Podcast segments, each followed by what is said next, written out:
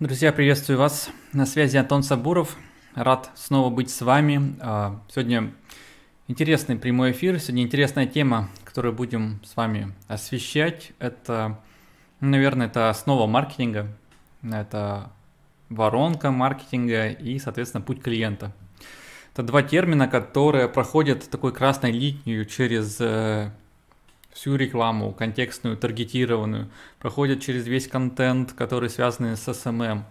Это основа, которую должен знать маркетолог в, в каком-то виде, хотя бы в каком-то базовом, для того, чтобы правильно оперировать, уметь настраивать грамотно рекламу, запускать ее и делать так, чтобы она была, собственно, эффективной. Итак, что сегодня мы обсуждаем с вами? Сегодня мы обсуждаем с вами несколько моментов – соответственно, что такое там путь клиента? Пообщаемся с вами в английском термине это Customer Journey Map. Может быть, слышали про это. Путешествие клиента до нашей покупки. Дальше я поделюсь с вами там своим видением того, зачем нужна вот эта синергия Customer Journey Map, да, пути клиента и маркетинговой воронки. Зачем вообще это делать? Зачем вообще проводить там исследования и понимать всю эту штуку? Ну и, собственно, поделюсь кейсами применения там, где это имеет место быть. Дам свои рекомендации, кому это подойдет и какие есть пути для того, чтобы, собственно, эту историю всю и запускать. Угу. Супер, погнали. Итак, начнем с вами с, наверное, такой истории, которую больше, наверное, видит не аудитория моего канала, а дети этой аудитории. Это такой хайповый шмот. Такие магазинчики есть повсюду, а, они есть в ВКонтакте, они есть в Инстаграме, и разные люди к ним приходят, ну, в большинстве своем, наверное, там молодые люди для того, чтобы купить ту или иную шмотку. Там Гоша Рабчинский, Ванс, Саприм и так далее, да. Вот все эти вещи, я думаю, вы видели так или иначе в каком-то информационном поле. Ну, наверное, не вашем все-таки. Итак, что такое на самом деле там путь клиента? Путь клиента это движение клиента, а, переходя по определенным точкам, точками считается это интерес, это те или иные места, где человек может видеть эту продукцию, это касание нашего магазина, а, соответственно, там пришел, посмотрел, загуглил, пошел про наши рекламки и, соответственно, дохождение до покупки. Собственно, давайте разберем путь клиента вот в нашем кейсе, в кейсе хайпового шмота. А, и путь появляется у нас достаточно понятный, адекватный, и вот он состоит из семи путей, из семи шагов. Первое, а, собственно, наша девочка, да, давайте там 12-16 лет, это такой диапазон, а, не обязательно житель больших городов, увидела на очередном рэп-батле, либо в очередном, видео, либо на концерте у своего любимого исполнителя, скажем, это рэп-исполнитель, определенную шмотку. Это может быть футболка с определенной надписью, либо что-то подобное. А, через неделю в школу приходит ее подруга в этой же шмотке. И, соответственно, девчоночка такая, ага, типа это продается, это там не издание в одну штучку, это какая-то история, пущенная в, в рынок. Угу. Собственно, дальше идут касания интернет-маркетинга. Первое, что у нас происходит, она гуглит э, этот бренд, этот, э, эту шмотку и находит ее в официальном интернет-магазине.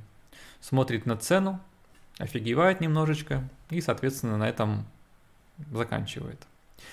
Дальше у нас э, грамотные маркетосы магазина копий э, запускают на эту девочку рекламу ВКонтакте рекламу своего магазина.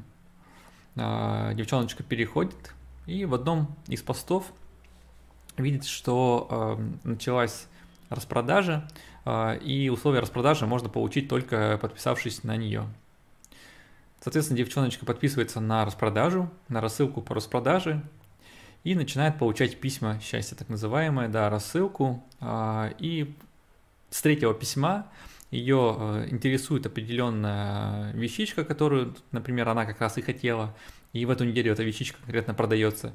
А, соответственно, она оставляет заявку, и, соответственно, следующим этапом она приходит к покупке.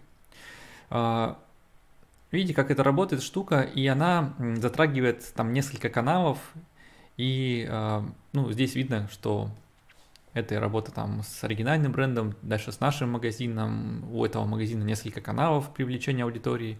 Вот, но за рамками нашего магазина есть еще там три шага, через которые э, наш представитель аудитории проходит. Вот это одна из таких важных вещей. И вот тут мы с вами посмотрели, это пример, ну, такой достаточно длинной воронки. Ну, как минимум, если говорить про сам магазин, то она здесь касается раз, два, три, ну, практически там пяти каналов, пяти шагов, вернее. А, и вы, наверное, правильно заметите, что бывает там несколько а, воронок. Бывают воронки длинные, бывают воронки а, короткие. И, соответственно, давайте посмотрим там пример короткой воронки. Ну, я привел там три таких примера. Один из них, первый, это товарка конкретная и так называемые прайс-агрегаторы. Вот эта воронка с шагом в один, вернее, да, с шагом в одну единицу.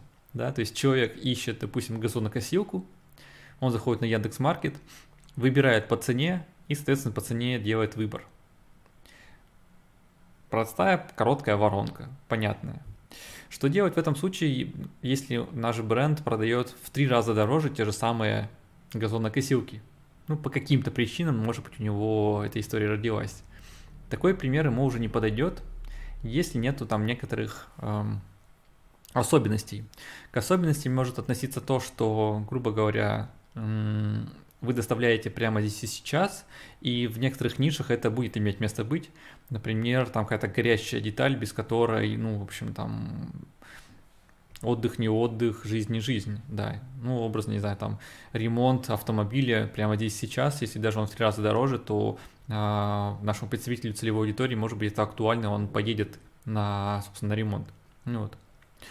А, но если говорить про газонокосилку, чтобы она была в три раза дороже, аналогичный товар будет достаточно сложно сделать, сразу же говорю, поэтому, к сожалению, здесь работает русский демпинг. Вот. Второй пример – это то, когда клиент э, первый раз видит э, вас через контекстную рекламу, заходит на сайт, знакомится, а, запоминает название вашего бренда, и, соответственно, следующее касание происходит уже по поисковым запросам уже, наверное, брендовым поисковым запросом. Такое, наверное, я вижу очень часто, и оно имеет место быть. Имиджевые запросы – это одна из точек касаний, но она максимально близкая уже к деньгам, к конверсиям. И, соответственно, там ценность ее достаточно высокая. И третий пример – это когда мы через таргет э, ищем аудиторию, они приходят к нам в сообщество, подписываются на наше сообщество, и дальше мы из постов делаем продажи. Ну, практически там двух двухходовая такая история, а, два шага он есть нашей воронки, которые, соответственно, работают. Но есть часть продукции, часть товаров, э, которые через короткую такую воронку у нас не будут продаваться. И вот здесь как раз ошибаются, обжигаются даже, я бы сказал, большинство маркетологов, когда пытаются сделать короткую маркетинговую воронку и сразу же привлечь на продукцию, сразу же пытаться, попытаться продать, попытаться продать в лоб, как я это говорю. И так абсолютно не продаются товары, которые носят хэштег Лухари, потому что м- здесь есть ряд особенностей, давайте, собственно, их мы с вами и просматриваем.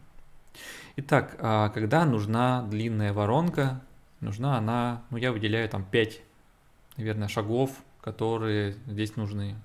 Первое – это дорогой, дорогая стоимость клика, и эта история однозначно под, допустим, какие-то перегретые ниши, допустим, юридические услуги в Москве, где стоимость клика на поиске может стоить ну, там 500 рублей, тысячу, полторы тысячи рублей.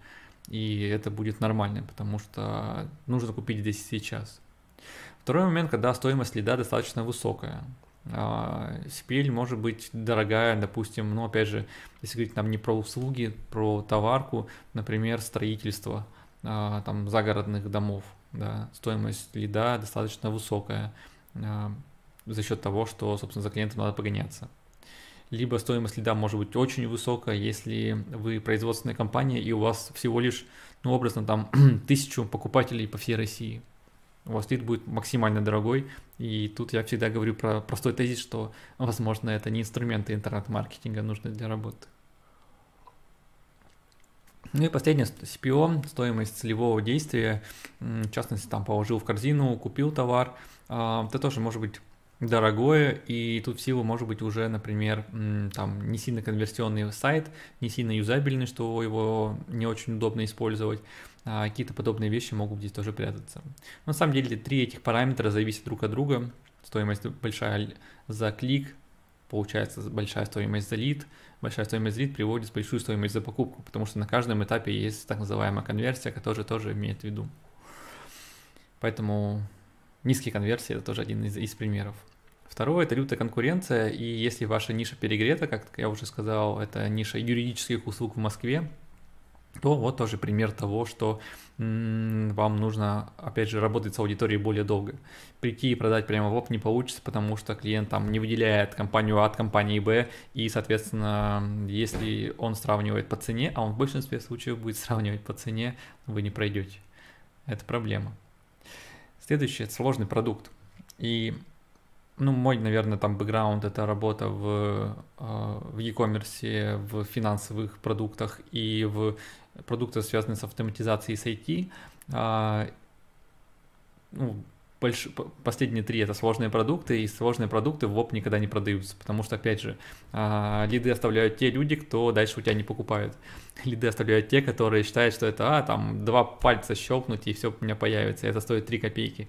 Но это не стоит 3 копейки, это не так легко, и об этом нужно доносить. Поэтому сложные продукты – это одна из таких ниш, где стоит про погревать погреть клиента своего и э, воронку маркетинговую сделать длиннее. Следующий пункт – дорогой продукт, и однозначно застройщики, автодилеры, э, продавцы luxury товаров, типа там яхт э, и всего остального, на самом деле там производство, станки, услуги там финансовые, консалтинговые, это их огромное количество, и если стоимость там превышает 10 тысяч рублей, потенциально вас можно относить уже к дорогим товарам. Вот, и в этом есть реально особенности того, что нужно уже делать длинную воронку и работать с нашей аудиторией. Последний момент, а, он не зависит ни от стоимости продукта, ни от чего остального, он зависит от одного маленького параметра, от ценности, от ценности для конечного клиента. А, вы можете подсунуть свою рекламу, например, одно из последних было очень веселое, это услуга по а, написанию подписи а, каллиграфы берут, собственно, ваше там имя, фамилию и формируют подпись. За 5000 рублей вы можете получить, собственно, там пример подписи там с вариантами написания, которые рассматривались, и один конечный, и там некоторая там образная PDF того, как стоит писать, то есть вначале эта буковка, потом это и так далее. Есть ли ценность такой штуки? Ну, потенциально есть. У кого? У топ-менеджеров, наверное. А если у, у, допустим, токаря пятого разряда? Конечно, нету. Видите, для токаря пятого разряда этой ценности не будет. Ну, либо она будет очень низкая, да, научиться правильно подписываться, мне скоро перевыпускать паспорт в 45 лет. И если ценность очень низкая для конечного клиента, то тут у нас два варианта. А, это с этой ценностью поработать, Первый вариант, да, более, наверное, правильный. Второй вариант – поработать с аудиторией и ему продать нашу ценность, которую так или иначе мы закладываем в наш продукт. Потому что продукт без разработки ценностей такого, ну, я, если честно, практически не видел. Если вы делаете так, а, то задумайтесь, потому что вопрос ценностей, наверное, нужно там первым шагом а, продумывать при вообще начале любого бизнеса. Вот это одна из таких важных вещей. Угу. Вот. А, ну вот видите, 5, 5, наверное, пунктов, которые заставляют сделать уже не воронку, которая бьет прямо в лоб в один шаг, а хотя бы уже делать воронку там, из двух, трех, четырех шагов. И вы понимаете, что а, удлинение воронки, любое удлинение воронки на один даже шаг ведет к увеличению затрат на маркетинг. И с одной стороны это печально, потому что затраты растут, и растут ключевые показатели, которые есть в пункте первом CPC, CPL, CPO, потенциально, конечно, растут. Но, с другой стороны, это дает аудиторию, которая платит больше, которая покупает более надежно и более гарантированно, то есть конверсия увеличивается, которая покупает чаще. Это все вещи не есть. Насколько актуально это в кризис, и сейчас у меня большой вопрос, но если так попало, что у вас допустим, там два, вот из этого списка есть два плюса, да, то есть вы по двум пунктам проходите, то однозначно нужно заниматься длинной воронкой, других вариантов нету. Чаще всего эти два пункта – это сложный продукт и дорогой продукт. Вот. Поехали дальше. А, теперь я расскажу про такую тезис, который называется «Синергия маркетинга в воронке и пути клиента». На самом деле это выглядит достаточно просто, всего лишь три пункта, которые нужно сделать, но технически там есть о чем поработать. Сейчас давайте пройдемся, я по ним вам расскажу. Ну, соответственно, первое, что нужно нам сделать, это провести исследование. Провести не просто там исследование ради исследования, а поизучать, а, где же у нас внутри а, прячутся точки соприкосновения с нашим потенциальным клиентом. Да? А, нам сделать нужно визуализацию карты. Достаточно легкий пример – это начертить прямую линию, что в конце будет ваша покупка, и до этого сделать те шаги, по которым клиент проходит. Допустим, я дам вам сейчас голосом пример такой карты. Есть инфобиз, курсы для писателей. Конечная точка – это покупка нашего курса. Исследование, которое мы проводили уже два раза на этом продукте, заключалось в том, чтобы узнать, как до этого вы себя вели, какой был запрос и через какие шаги вы прошли для того, чтобы, собственно, дойти до нас. Кто-то ходил на вебинары конкурентам, кто-то ходил даже, проходил какие-то курсы у конкурентов, может быть маленькие, может быть средние, может быть большие. Кто-то ничего не делает, это тоже будет шагом. А, прокрастинация – это тоже один из интересных шагов для того, чтобы человека на нем поймать.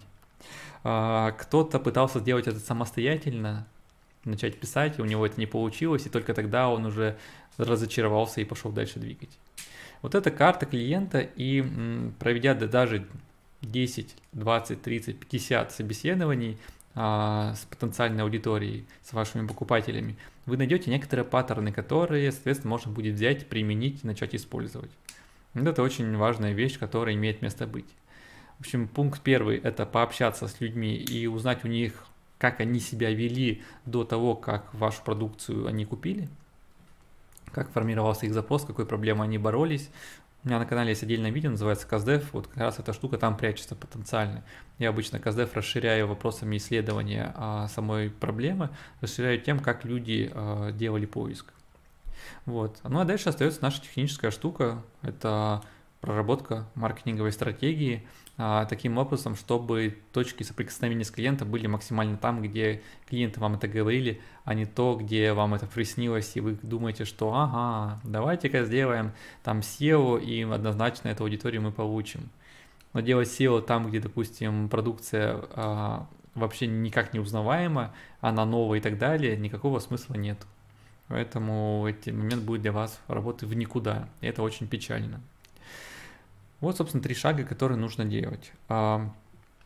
Здесь возникает очень интересный вопрос на третьем уровне, что, допустим, там для многих контекст физически не, нет необходимости в нем, потому что люди покупают чисто, например, через Инстаграм и чисто через Таргет, либо, наоборот, через, э, только через посты.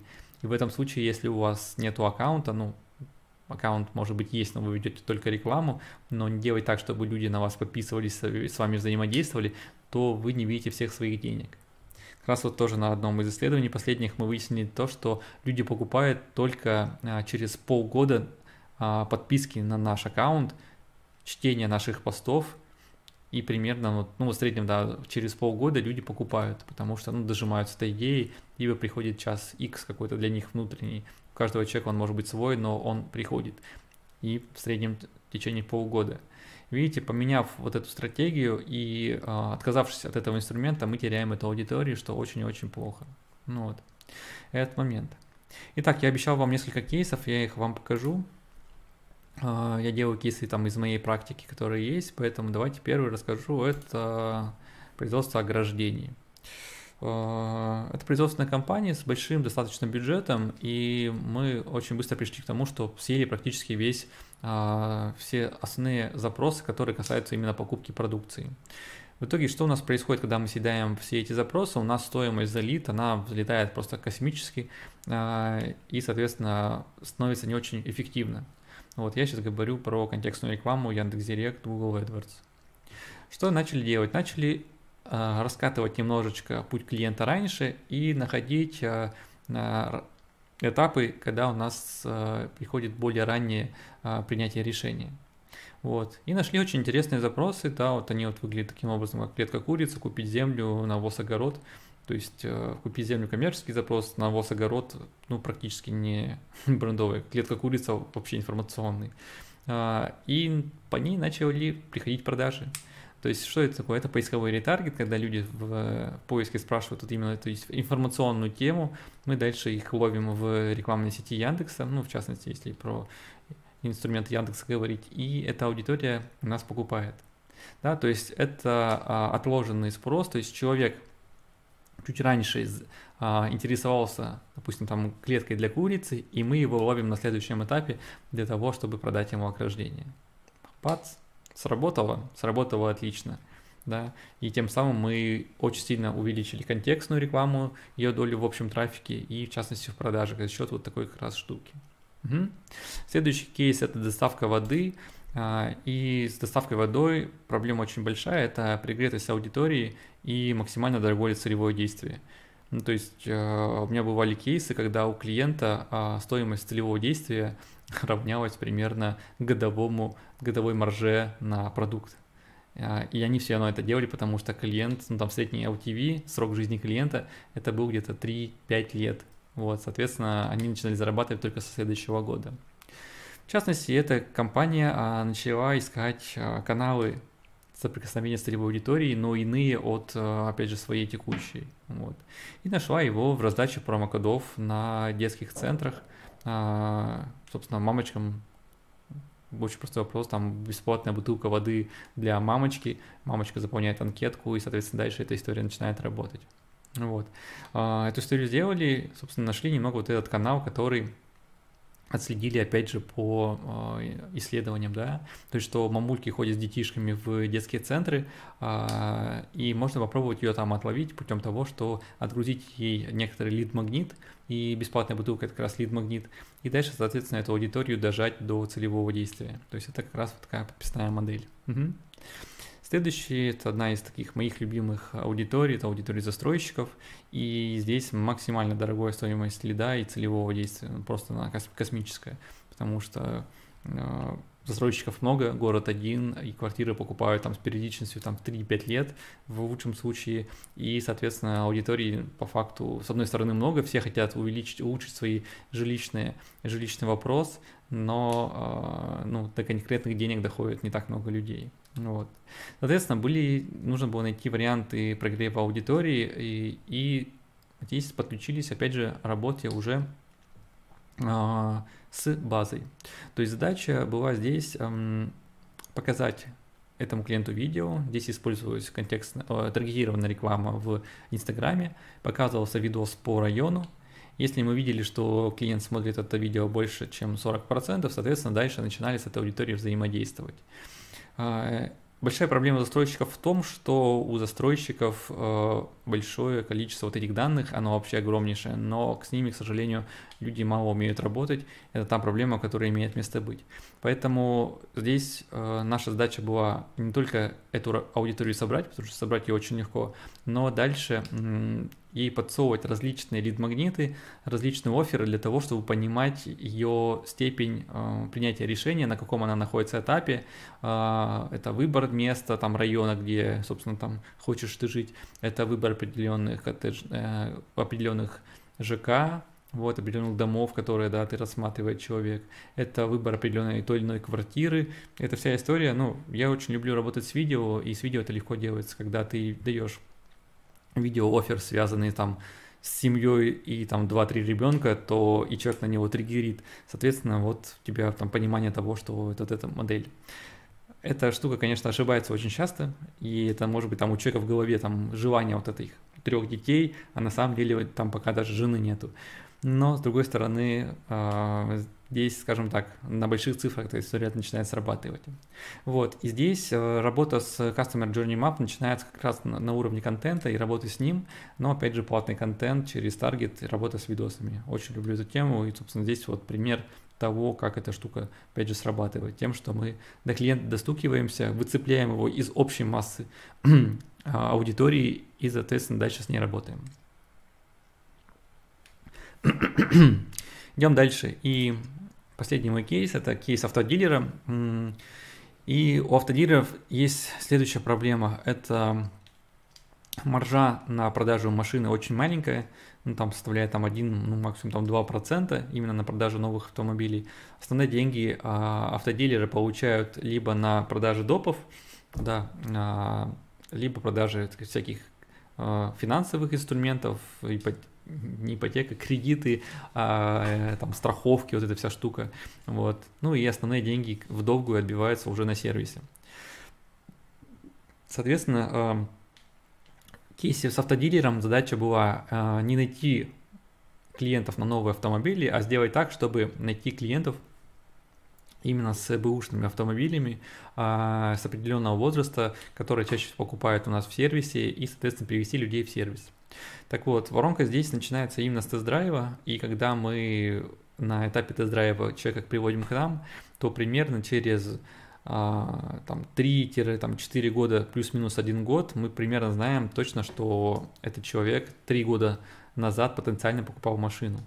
Э, здесь, опять же, на больших цифрах эта история бьется, на маленьких цифрах, конечно, нет, поэтому вот это один из тех примеров.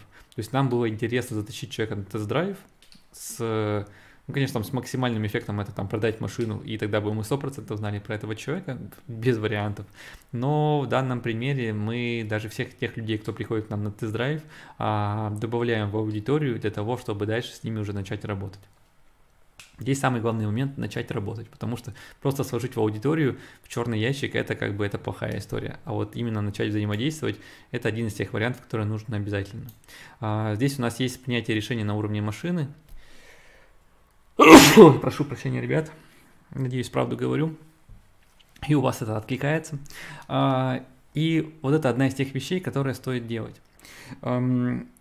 В кейсе с автодилером можно попробовать эту историю раскрутить еще чуть раньше, когда появляется вообще потребность автомобилем, покупки автомобиля. И если есть разные триггеры, триггеры связаны там с увеличением семьи, с покупкой загородной недвижимостью а, и так далее. Вот эти все истории, они тоже на уровне, опять же, отдела продаж, они понятны, потому что, проходя через менеджера, менеджер задает очень простой и понятный вопрос, типа, а что тачку-то вообще менять начали, в чем, в чем причины и проблемы. И мы здесь с вами скатываемся обратно в, вот сюда, в том, что без исследования аудитории никак не дойти. Такую штуку самостоятельно своей головой вы, к сожалению, никогда не сделаете, ни в какой практически нише, потому что это может быть ваша некоторая галлюцинация, которая вам кажется, но в реальности клиента действует совершенно по-другому. Ну вот, поэтому этот момент обязательно прорабатываем с либо с отделом продаж, либо там с методологами, либо там с маркетосами, а, проводим исследования, понимаем, как аудитория себя ведет, какие есть точки соприкосновения, точки контакта, и дальше уже, соответственно, визуализируем и запускаем ее. Вот. Ребят, вот примерно, наверное, там те вещи, которые я на сегодня хотел с вами проговорить, как достаточно важные. И если говорить там про маркетинг, то это один из основных, наверное, инструментов по работе с аудиторией, не просто там наливать, а, наливать все каналы, какие есть, а наливать грамотно и работать, опять же, с этой стратегией. Главное, чтобы она у вас была в голове, вы ее а, запустили, проверили на уровне там гипотез и дальше, соответственно, начали масштабировать. Вот, примерно так. Сегодня мы с вами закончили достаточно быстро, практически за полчасика отработали, поэтому, ребят, жду от вас обратную связь, было ли полезно, какие возникают вопросы на этом этапе, тоже обо всем пишите. Я доступен по контактам, которые вам лично даю. А, приходите ко мне с обратной связью. Вот. Ну, а на этом буду прощаться. Всем удачного запуска Customer Journey Map, пути клиента, а, маркетинговой воронки, которая, соответственно, соответствует этой аудитории, запускайте синергию высоких продаж, хорошей эффективности